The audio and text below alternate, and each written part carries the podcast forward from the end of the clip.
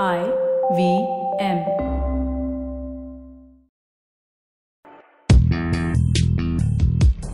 पैसा वैसा विद अनुपम गुप्ता में आपका स्वागत है। ये वो शो है जहाँ आपको पैसों की दुनिया से जुड़े सवालों का हल मिलेगा। कहाँ पैसे बचाएँ, कहाँ लगाएँ, कहाँ कमाएँ, बस सवाल पूछिए और जवाब पाइए। अनुपम ये रहा आपके लिए सवाल। हाय अनुपम मेरा नाम नेहा है और एक पर्सनल लोन के लिए मैं एक बैंक कैसे चूज़ करूँ?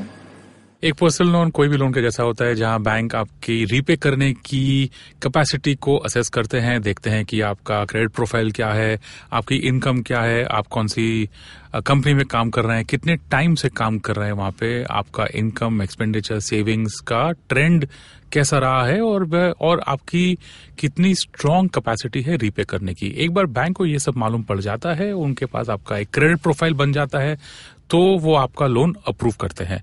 आपके साइड से जो आपको ये देखना पड़ेगा कि इंटरेस्ट रेट क्या है प्रोसेसिंग फ़ीस क्या है, कोई हिडन टर्म्स एंड कंडीशंस अगर कोई है एप्लीकेशन प्रोसीजर जो होता है, वो कैसा है? वो इजी है कि टफ है? आपको कागजात लेके जाने पड़ेंगे वहाँ पे कि आप ऑनलाइन अप्लाई कर सकते हैं।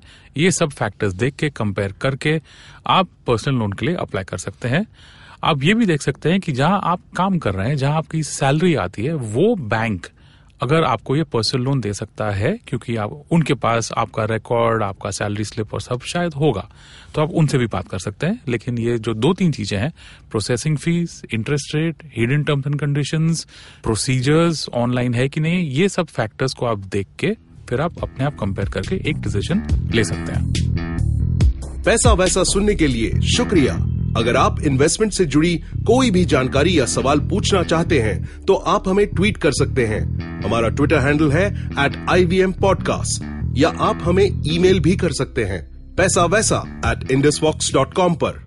इस शो पर बताई गई चीज़ों को फाइनेंशियल एडवाइस के तौर पे मत लीजिए। ये सिर्फ़ और सिर्फ़ आपकी जानकारी के लिए है। अपने पैसों का निवेश करने से पहले कृपया किसी फाइनेंशियल एडवाइजर की राय ज़रूर लें।